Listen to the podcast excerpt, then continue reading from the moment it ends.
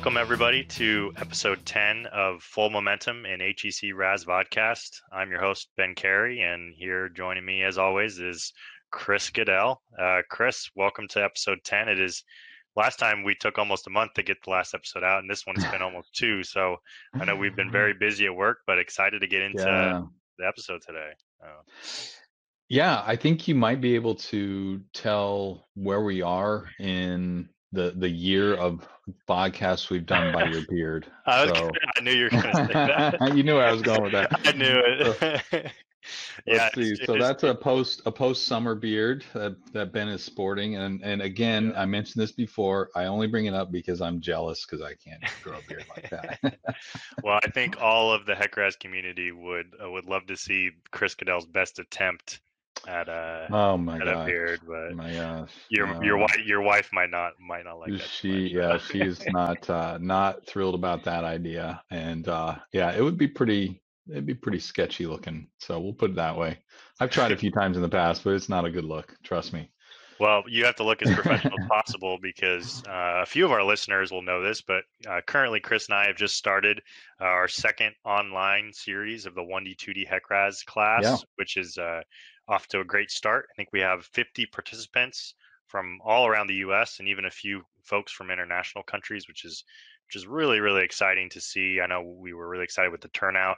Um, so if you weren't able to sign up for this uh, fall session, keep your eye out for uh, the next session, which will probably be in spring of 2021 and we'd love to have you be part of that. Um, yeah, and let me just say we we have a lot of fun with it too. Uh, I think it's it's I like the the the fact that you and I can do this together. We can yeah. bounce things off of each other, but we get really good feedback from the people listening.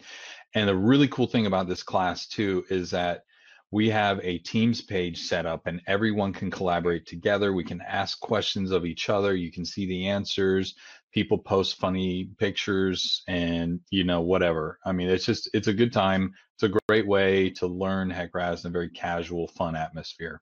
Yeah kind of like these podcasts.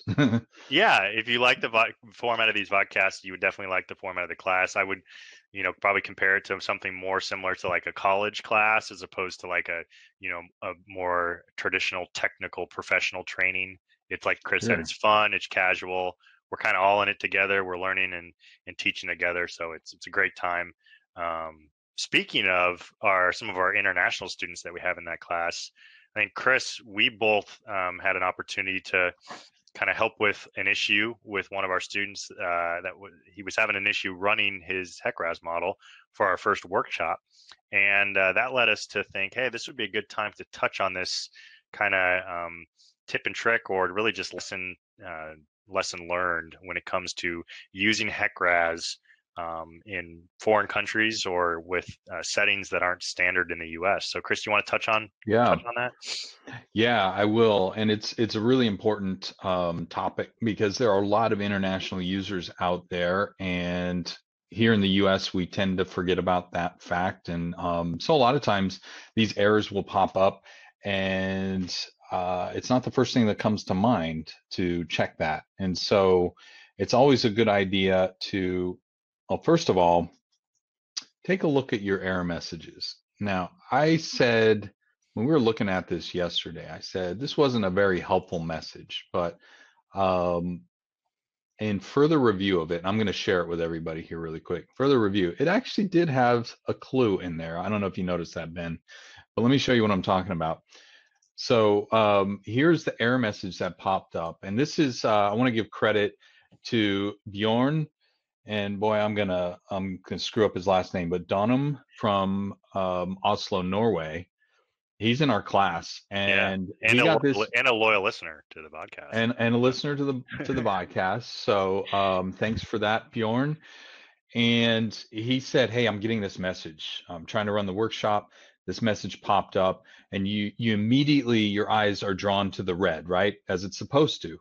Uh, but the red text doesn't really tell us anything. I have no idea what hdf5 diag error detected in hdf5 1.8.11 means it means. Nothing to me. Uh, may mean something to the developers of ras what we can see is that there was a big enough error that it stopped the compute process and so we got no results. Mm-hmm. but always remember to go back up and take a look at these messages and just kind of go through and see if anything provides some clue or any mm-hmm. usefulness to you. You can see there's some information about the plan, when the simulation started. Okay, it's writing the geometry now. Mesh tables are current, blah, blah, blah. And then we get down to stop, error in the time window. Okay, so now we have this clue. There's something with the time window. So you immediately you should check, all right, did I make an error in how I typed in my simulation time window, whether it's the date or the time. But the other thing is if you're an international user, um, recognize that the way HEC-RAS was programmed was based on the way we do our date format here in the US, which is different than most other countries. Most other countries will have the day first, followed by the month, followed by the year. But in RAS, it goes month, day, year. And so that little thing can screw you up. But there's yeah, an easy fix. Yeah. Chris, if you want to zoom in to that, the very top of that photo where it says simulation started at, it's a little bit hard to see right now, but if you could zoom in there, um, there's there's that second clue you guys notice the uh-huh. date there, zero eight OKT, which uh-huh. I, I, believe is the initials for October in in Norway. Yes. Um, and so that is another clue there. Hey, that's something a little bit unusual. Um, so well, yeah, I you know that's great you found that Ben. I did not even notice that, and and it and in fact it may not jump out as being unusual to someone from norway because this totally. looks normal to them yep. right yep. but when we see it we're like oh that should be oct okay so now RAS sees this okt and says i don't know what that means and so you get the error right yeah so yeah line, good catch bottom line is there is a way that you can yeah avoid this issue if you're using ras internationally uh, is that correct chris yeah.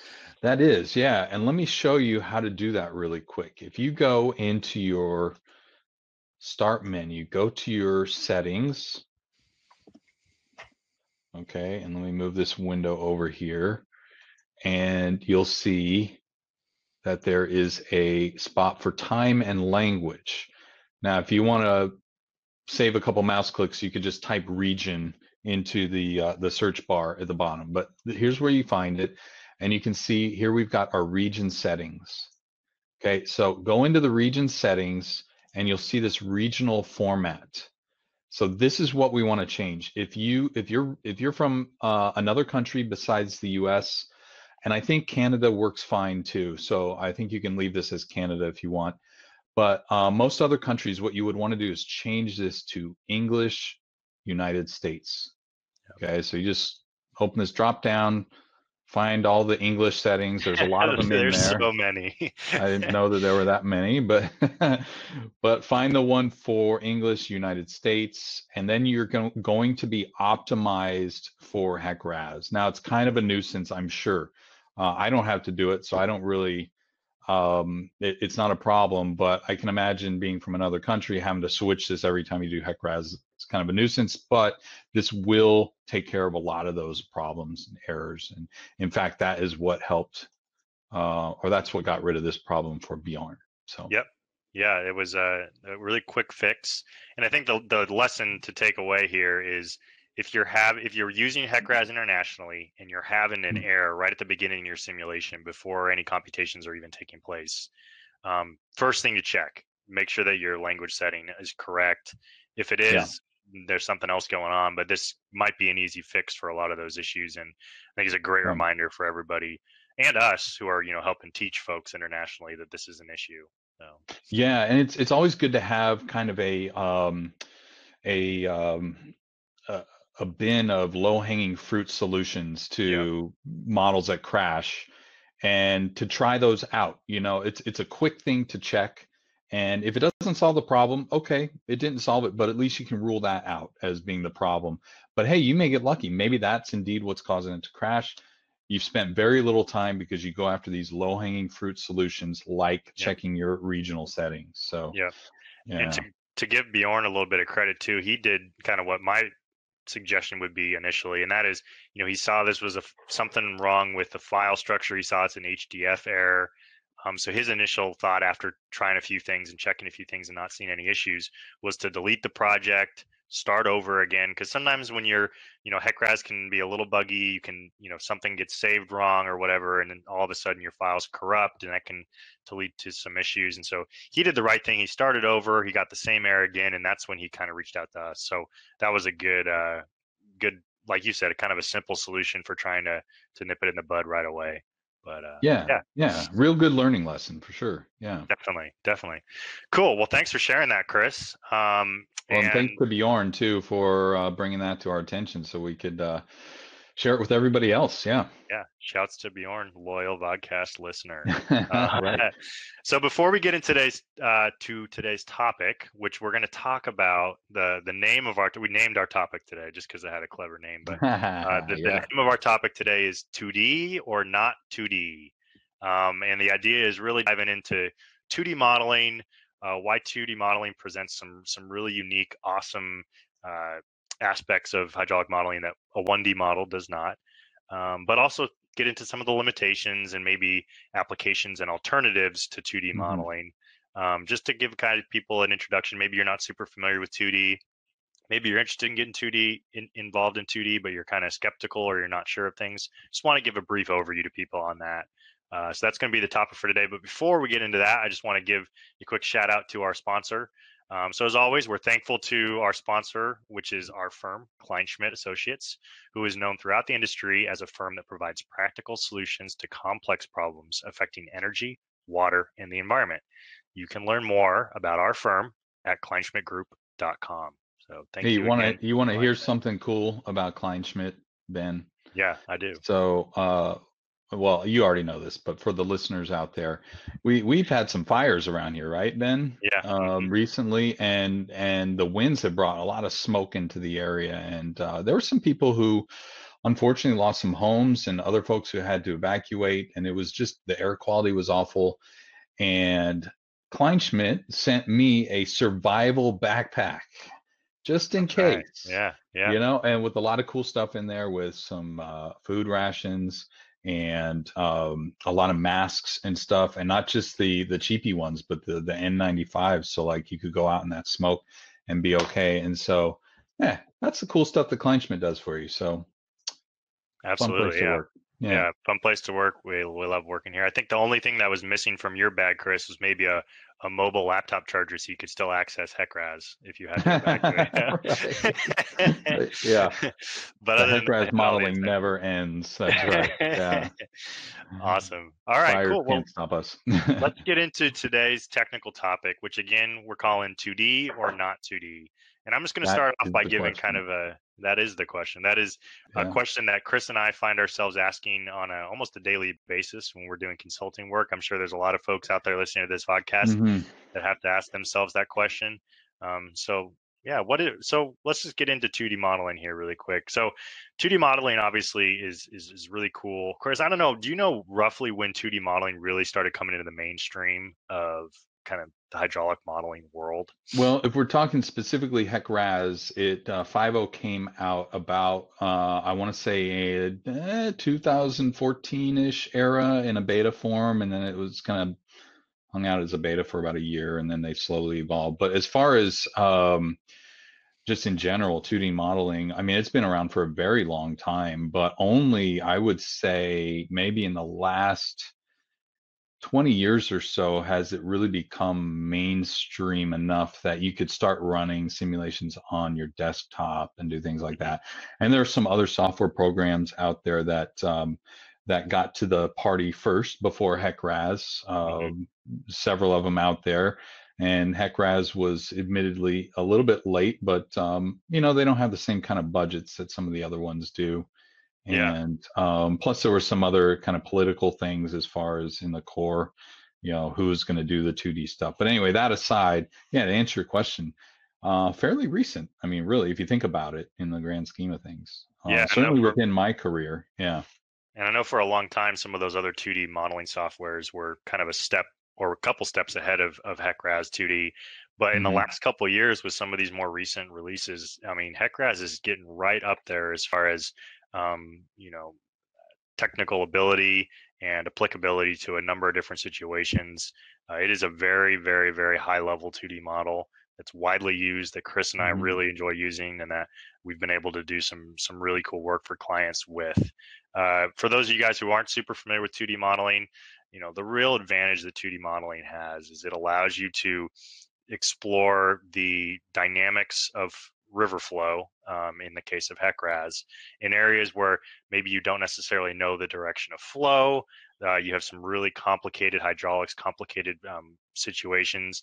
If you're doing really detailed analysis for um, near field flow, for instance, around structures or restoration designs, it's really hard to capture that and produce results that are good enough for design level um, engineering work and in 1D. But in 2D, Yeah. that's something that's it, that's that's what it's built for. It's really really successful um, doing that. And again, if you're interested at all after this discussion and, and learning more about 2D, highly encourage you to look into taking our 1D 2D HEC-RAS class. Um, but uh, Yeah. so 2D modeling is is awesome. It's it's it's it's really applicable to a number of situations. However, we're an honest podcast here, and we want to talk about also some of the limitations that 2D has um, before we get into some specific project applications. And I know for anybody who's used HEC-RAS 2D knows um, some of the limitations that it has compared to 1D models is first and foremost probably runtime. You know, 2D models are going to take a lot longer to run than 1D models, and that's because um, you know the equations that are used to solve the model are much more complicated. You're getting a lot more output data, um, which is great, um, but it also requires more time. So that's something to be aware of. Uh, it's also you have to have a fairly decent um, underlying terrain data set, whether that be lidar, bathymetry, or a combination of both. Um, you you need a, a pretty good terrain data set in order to run a 2D model, as opposed to a 1D model in which you just need some surveyed cross sections and you can you can run from there. So those are kind of the two biggest um, limitations that 2D modeling modeling has and kind of inhibits folks from from getting into the space. I think the other one isn't necessarily a limit with the software itself, more of just maybe a limit in the knowledge base that the H and H world has, and that that is some people just don't know how to use it, and so they're not comfortable with it, and so they're a little bit hesitant. Um, Yeah. Anything else, Chris, stand out to you as far as limitations that folks should, would uh, would want to know about if they were going to jump into the 2D modeling world? It's um it's different than 1D. And so you kind of have to step away from your experience with 1D modeling and, and almost learn a new way of modeling, and a new way of approaching how you build your model and how you look at results. So that's new. But the good news is is really easy in HEC-RAS to do it. And I was going to mention this earlier when we were talking about HEC-RAS and when it came on board with 2D modeling. But one of the advantages of the fact that HEC-RAS was a little bit late to the game is that it got to look at all these other uh, applications out there and Mm. what they did and look at what's not working and how can we improve on, upon that and so when their product came out um, you know it took it took a few versions to kind of really uh, get running. There were some bumps and bruises along the way, but but now in 507, it's it's really good. It has a lot of great features, and we're starting to see some of these other older 2D uh, applications are now starting to borrow some of the technology that RAS has has used. And so um, anyway, that's it's just exciting to see that. But get getting back to your question, so about 2D you know, there are three things that I like people to think about when they're trying to decide between 1D and 2D. And and if you can start with these three things as far as questions to ask yourself, I think you're going to get off to a good start. The one thing is, do you know the direction of flow? Can you accurately or adequately predict the direction of flow in whatever you're modeling? If the answer is yes, and you can draw cross sections to define that direction of flow, then you could do a 1D model. If the answer is no, you probably want to go to 2D. The second question is, are you interested in results lateral to the main direction of flow? So we've got a river, it's going downstream. In a 1D model, you get average hydraulic parameters for each cross section, and you don't see a distribution of those hydraulic parameters across a cross section or section. However, in 2D modeling, you can get that kind of information. You can see a distribution laterally to the direction of flow.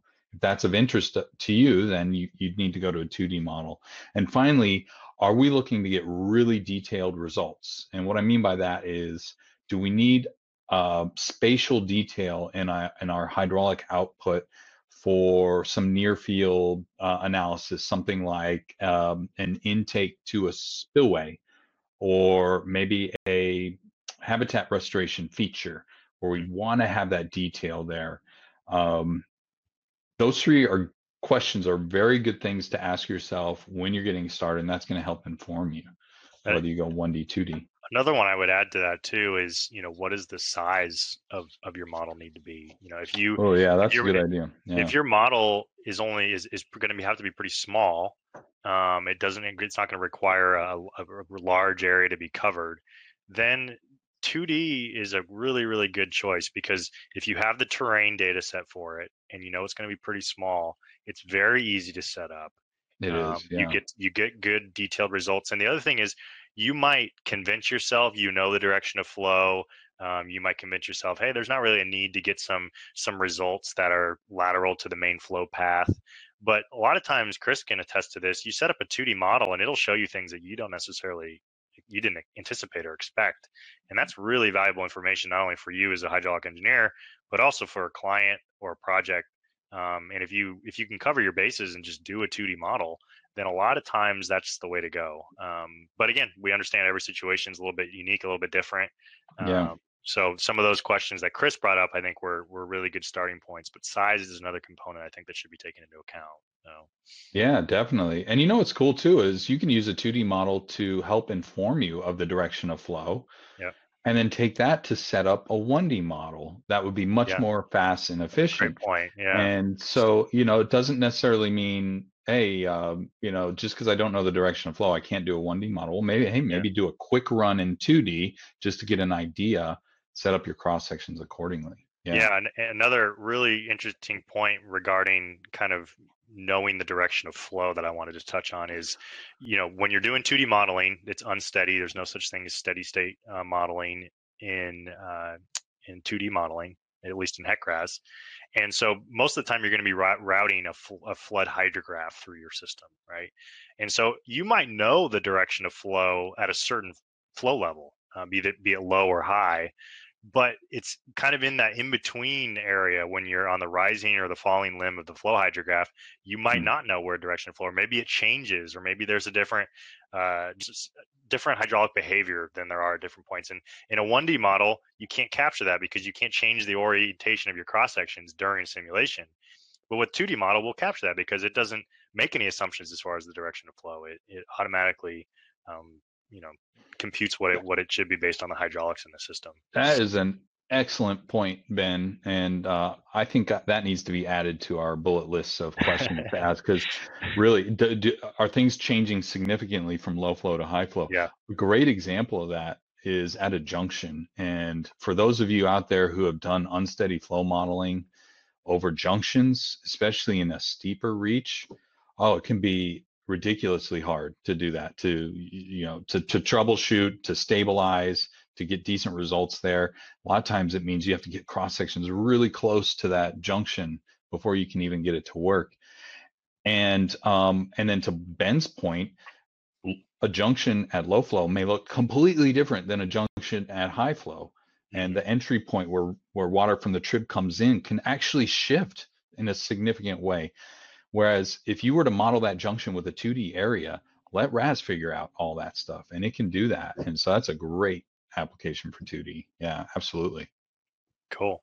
Yeah. So um, I think that was a kind of a great background on 2D modeling, some of the limitations, some of the applications. Uh, one of the other things I wanted to just cover briefly is a lot of times this choice of 2D or not 2D uh, isn't uh, isn't one or the other. A lot of times, the best solution is going to be to use some combination of the two. So, every yeah. model, every modeling situation is going to be unique, um, but you don't necessarily need to choose 1D or 2D. A lot of times, what Chris and I end up doing on on models is we'll build, we'll start with the whole model as 1D, and uh, one of our lessons that we love to live live our HEC-RAS lives by is start simple, add complexity where needed. And so we always we always try to start with a 1D model and then based on the results of that 1D model or just kind of further analysis in the situation, we'll add 2D areas where we need it, whether we, whether it's where we need, you know, detail uh, output results or whether it's in an area that has some pretty complicated hydraulics, don't quite know the direction of flow. Maybe there's some flow junctions. So we'll add 2D areas in there. And that gives you the best of both worlds, right? You can capitalize on the dynamic output of 2D and not knowing, you know, some of the uncertainty when it comes to flow direction, but you can also really cut down your runtime because the majority of your model will still be 1D in that case, mm-hmm. um, which I think is a great use of the 2D tool because it doesn't limit you to one bucket or the other. You can combine the strengths of both modeling types. So. Yeah, definitely. And um, one thing though to be really cautious of though, the 1D 2D connections are oftentimes the biggest source of errors and instabilities when you do put mm-hmm. together a 1D 2D model. Yeah. So really get into the uh, user's manual if you're going to try and do a 1D 2D connection and make sure you understand the tips and tricks for doing that. Uh, we talk about it in our class too, but um, if you're not in our class, definitely be cautious about that because that can not only cause instabilities, errors, but it can really slow down your run times too. Mm-hmm. Um, your uh, yep. simulation can take a lot longer just because of all those errors it's chugging through. So it's really critical we set those up properly. Yep, absolutely. And then uh, I just want to add one last tidbit to this, and that is there are certain situations, certain modeling applications where you need even more detailed results than 2D can provide. Um, and those are becoming more and more numerous as kind of we um, move through time here and 3D modeling becomes more and more of a thing. So there are certain applications, certain situations where um, 2D modeling isn't even going to be adequate. And you're going to mm-hmm. need to go to that next level of 3D modeling. And there's some great 3D modeling software out there. I know Chris and I um, use some of that 3D modeling software when needed. Um, we always try to stick to HEC-RAS as much as we can because um, we really, really like the software. We have a, a, good understanding of it. But in the growing, you know, technological world that we have, 3D modeling is becoming more, more and more relevant. And so understanding when to use 3D modeling is really helpful too. And I believe, Chris, am I right in that HEC put out a document that talks about the advantages and the situations to use 1D, 2D, and 3D modeling? Is that right? You're absolutely right. And I'll show it right here. In fact, it's called um, Technical Document number 41. It just came out. It's brand new, came out in August this year. And the title is Modeler Application Guidance for Steady versus Unsteady. So it's not just 1D, 2D, 3D, but also the differences between steady and unsteady. But you can see here there is a comparison between 1D and 2D as well. And uh, it's a great read. As as usual, the the documents that the HEC-RAS team puts out are always very well written, easy to read too, which is nice because you know um, computational hydraulics is not necessarily the easiest thing to read, but uh, they do a good job of explaining it. But if you scroll down here, I think it was uh, page, what page was that? Um, 80-ish. So anyway, if you go down far enough, you'll see there is a discussion on uh, advantages, 1D modeling advantages and disadvantages, and 2D modeling advantages and disadvantages. And we touched on a lot of these already, but I highly encourage you to read through this, especially if you're in the process or about to be in the process of deciding deciding between the two, 1D or 2D. Yeah, and these technical documents are are really really well written, um, and I would encourage all HEC-RAS users, even if you feel like you have a high level of expertise with 1D 2D modeling, I guarantee you will learn something by reading through this document. Um, Absolutely, stuff you you wouldn't have thought of necessarily, or maybe things that you have you've been ignoring up until now, and that you really should be taking into account when you're using either 1D or 2D um, modeling. So really encourage yep. folks to to dive into this document in particular when it comes to answering the question of 2D or not 2D. So yeah, yeah. And, and with with that, Chris, I think uh, this is a good time to jump into a little game that Chris and I are going to play right now. Uh, so Chris and I both have taken. Uh, we went through Google Earth uh, on our own time earlier uh, this week, and we took some screenshots of different riverine situations and we are going to talk through um, some different riverine situations about whether we would model these in 2D, 1D, or, or maybe both. Um, so I'll go ahead and I'll start yeah. by sharing my screen and we can go through uh, the examples that I have and then we can go through Chris's. And we definitely encourage the, the listeners or the observers of this podcast to make your own uh, decisions here and, and see how it lines up with what Chris and I would do. So the first photo we have here is at a river delta in southwest Alaska.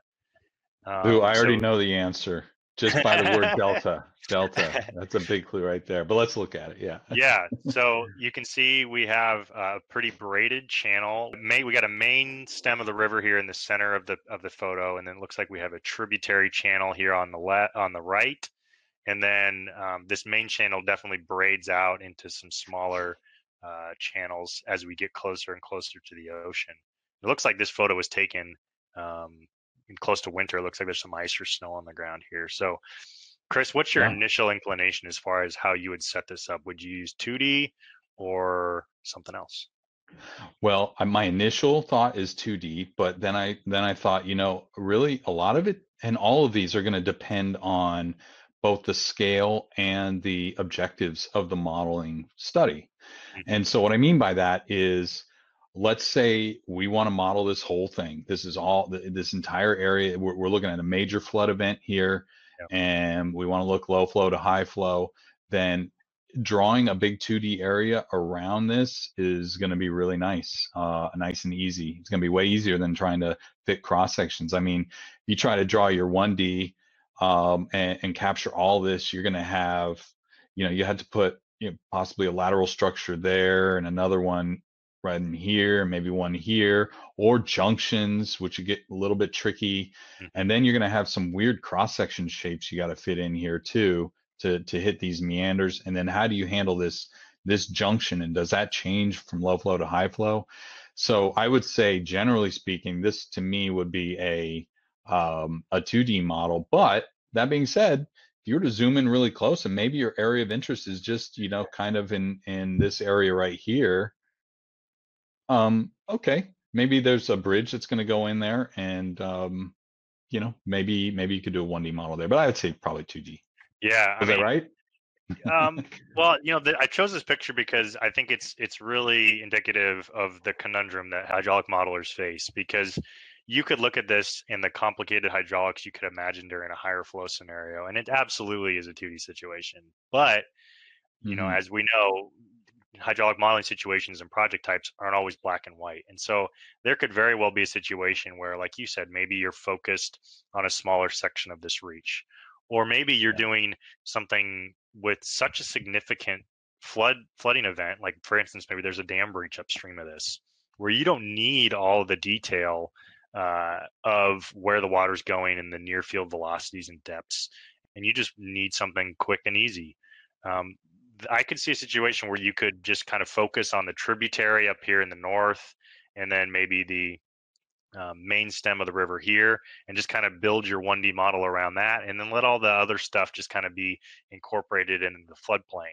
Um, that could be an yeah. approach, especially if you're talking about, like I said, a huge flood event where this whole thing is going to be underwater, or a really low flow event where some of these side channels aren't going to be accessed. So um, I think you're right, Chris. I think most most folks um, would be wise to do this in 2D modeling, but uh, it's not black and white, which is just kind of a reality of the work that we do. Um, let's yeah. get into this second situation picture here. The Irrawaddy mm. River is a river in actually India, which is kind of interesting. Um, and I thought this was a, a good example to share and kind of talk through what you think. So it looks like we have uh, a small tributary up here in the uh, on the west or the right overbank of the river, and then the river is going in a southerly direction here. Um, pretty braided channel, a lot of exposed sediment. This is probably a lower flow scenario. Chris, what do you think about this one? I think you could make it work 1D, but again, um, if you had the the time to put into this and you were comfortable 2D modeling, you might opt to just make this a big 2D area and let RAS figure out how the uh, the braids interact with each other and and how it mm-hmm. goes from low flow to high flow. But yeah, I, I could see this. I could see this. My instinct would try to do it in 2D, but if for whatever reason I wanted to do 1D, I think you could probably force some cross sections to fit in here. Mm-hmm. You just gotta you just gotta understand the limitations you're dealing with in 1D. Yeah, I think the biggest thing that I thought about when I looked at this picture was, you know, this whole kind of river corridor here is pretty central. The flow direction as a whole is is pretty well known. The real challenge, I think, with this particular situation is mm-hmm. uh, for those of you guys who are familiar with 1D modeling, you can only have one water surface elevation per cross section. And mm-hmm. I can see a situation where you can see that this left channel is completely isolated from the right channel. There are no connection points here. And so eh, I could see a situation where you actually have some different water surface elevations that are occurring in this in this left channel than you would in this right channel potentially. Yeah. And that could be a real limitation again if you're talking about doing a restoration design or some other type of detailed analysis um, around some of these curves, you would want to know what the water surface elevation is. That's obviously a big part of this. And if you were to do that in 1D, um, you'd be really that'd be really challenging. I think what you would end up having to do is you'd have to do a 1D reach representing the left channel and 1D right uh, 1D reach representing the right channel with probably a lateral yeah. structure connecting the two of them. But Yep. Um, yeah, and that's exactly how we used to do it. If we yep. if we had to see what what's the difference and what's the flow distribution between the the left thread and the right thread. Yep. Yeah, you would you would have to to fit cross sections in there, put a lateral structure in between, have a junction at the upstream and downstream end. And it, it could get really messy, especially think about if you had maybe three or four braids yep. and maybe this happening at several parts along your reach. I mean, it can get to be a really, really messy and complicated uh, model. And uh, as you guys know by now, Ben and I like simple models. That's the yeah. best way to go. The other cool Keep thing about this, this situation here is looking at the river, and I don't have Google Earth open right now, but just upstream of this, the river is single channel. It's fairly straight and uniform. And same with the downstream. This is kind of an outlier when it comes to the the local um, the river geometry. And so this could be a great uh, scenario to do 1D model upstream of this area, have this whole thing modeled as 2D, and then connect back into a 1D model downstream. This could be a good application for that. All right. Um, all right, last one, and then I'll turn it over to Chris to talk about his. Chris, what do you think about this situation? This is actually on the Potomac River uh, uh-huh. in the eastern United States is this 2D or not 2D? And flow is moving from left to right here on the screen. Okay. Um, I my instinct initially is this is a 1D model, especially if we're looking at uh, you know our scope of study is at the same scale as what we're looking at. Mm-hmm. Um, you know, you could you can easily see the flow direction of both of these channels. Uh, this junction looks fairly straightforward. You can kind, it's very clear where that junction takes place. I don't see it moving around too much. I think maybe one of the difficulties would be determining where that split takes place between this reach and that reach. Mm-hmm. You have mm-hmm. to define that that plane of confluence right here along this um, uh, this this confluence area to determine where the cross sections reside but I can see this to be a, a very easy 1D application. However, like all these other ones, a lot of it depends on the study objectives and the scale, mm-hmm. what we're looking at.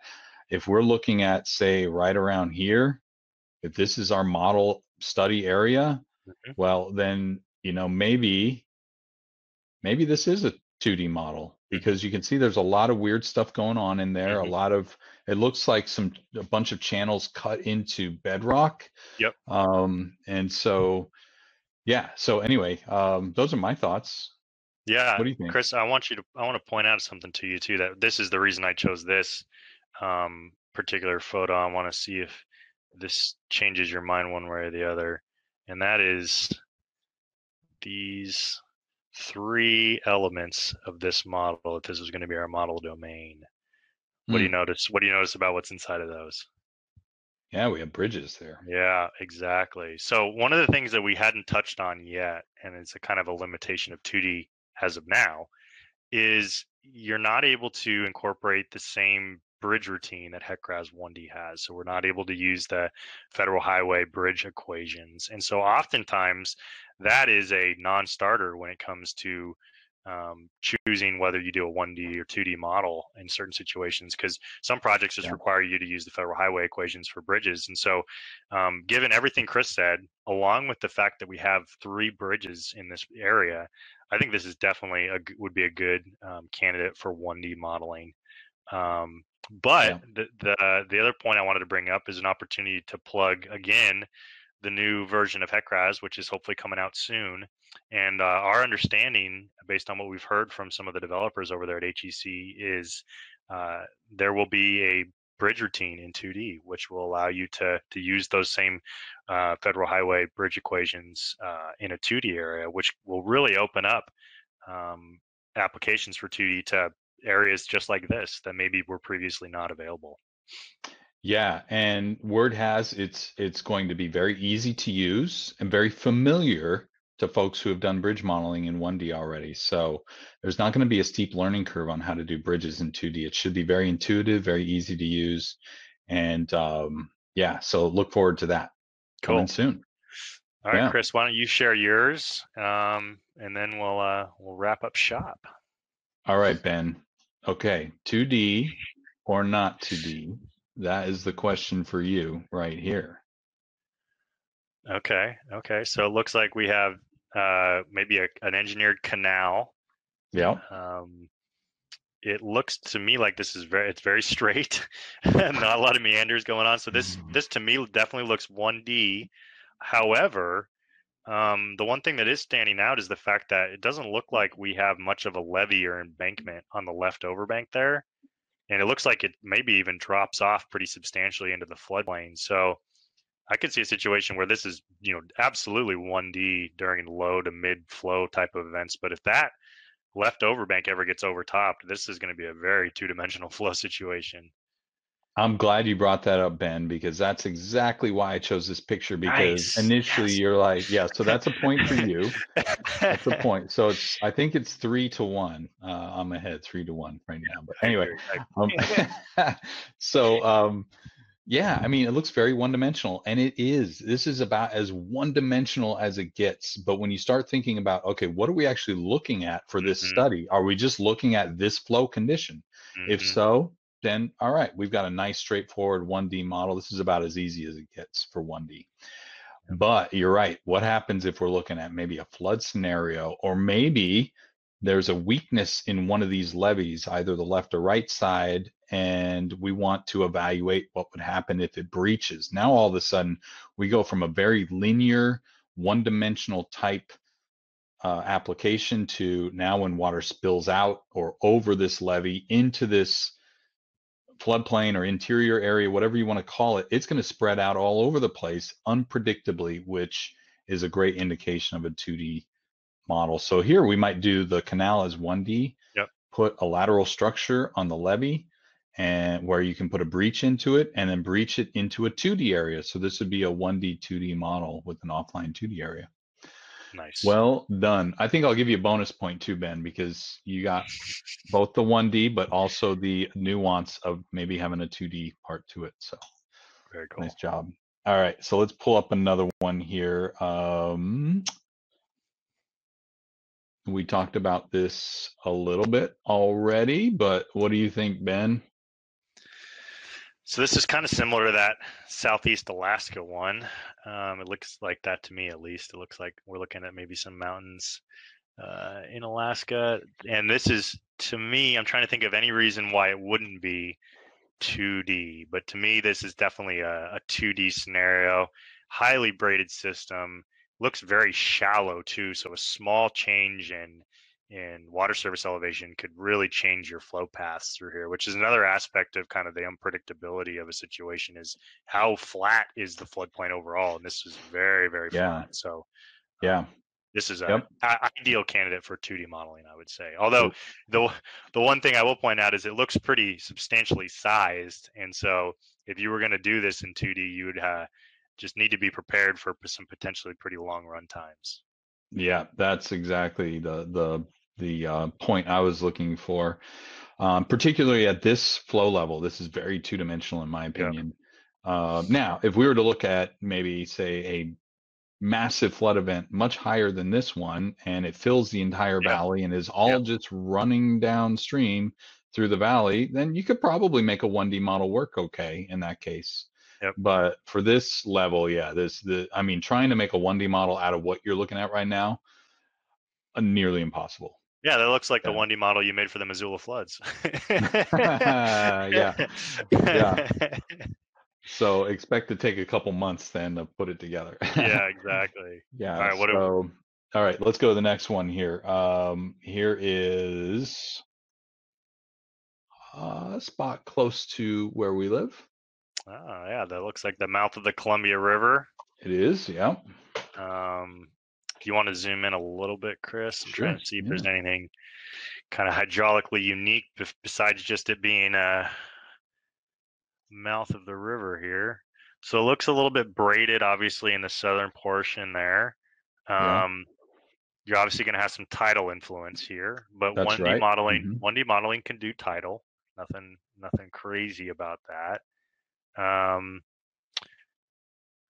and especially with the size of it. I mean, this is for those of you guys who are not familiar with with the mouth of the Columbia River, but this particular photo is pretty sizable. So, if this was your project area, I think this is definitely a 1D model. I don't think there's enough um, dynamicness to warrant doing a 2D study here. But again, maybe you're doing a small restoration study, especially in that Mhm. southern area where it's kind of braided, where you might be worthwhile. But to me, this is not 2D. Yeah, and I purposefully picked this for two reasons. One, because it's not clear cut. I I, I Mhm. think you can make an argument for 1D, you can make an argument for 2D here. And so it really gets to the study objectives and what you're after, how much detail you're looking for. If this is just the downstream of a very long model of the Columbia River, well, you probably would not want to make it all a 2D model. But Mhm. now let's say, like you're saying, maybe this is our study, and maybe this is what we really want to zoom in on and study and see the in- intricacies of the flow patterns as they move around these little islands and bars and everything in here. Maybe it's a habitat restoration project in in there. Then yeah, maybe you go 2D. But um, the other reason I wanted to show this picture is because I think one of the coolest HEC-RAS models I've ever seen was a model of this right here, the Columbia River estuary, and I'm going to show an animation of it. And this this animation you're going to look at, um, and the model behind it was built by Gary Brunner, and he made this before there was 2D in RAS. So this is a 1D model, if you can believe it. Wow. Yeah. So it's amazing what you were able to do with 1D. I wish I had the cross section layout, but I don't have that. But you can imagine what that might have looked like. And there were, I know there were a lot of storage areas with lateral structures built into this. Yeah. And as you can see, it's a it's a tidal uh, model, so you can see that kind of in and out pulsing going on. That but is yeah, really is- slick. Yeah, so this just demonstrates you can make a 1D model out of this because that's Yep. exactly what this is. But granted, it was it's an advanced model. It's a challenge. Um, so anyway, credit to Gary Brunner for this model. He's the one who put it together. But I always liked that, especially before 2D came out, because people would look at it and say, "Oh, what 2D model is that?" And you'd say, "No, it's actually 1D RAS did that." Yeah. So kind of cool.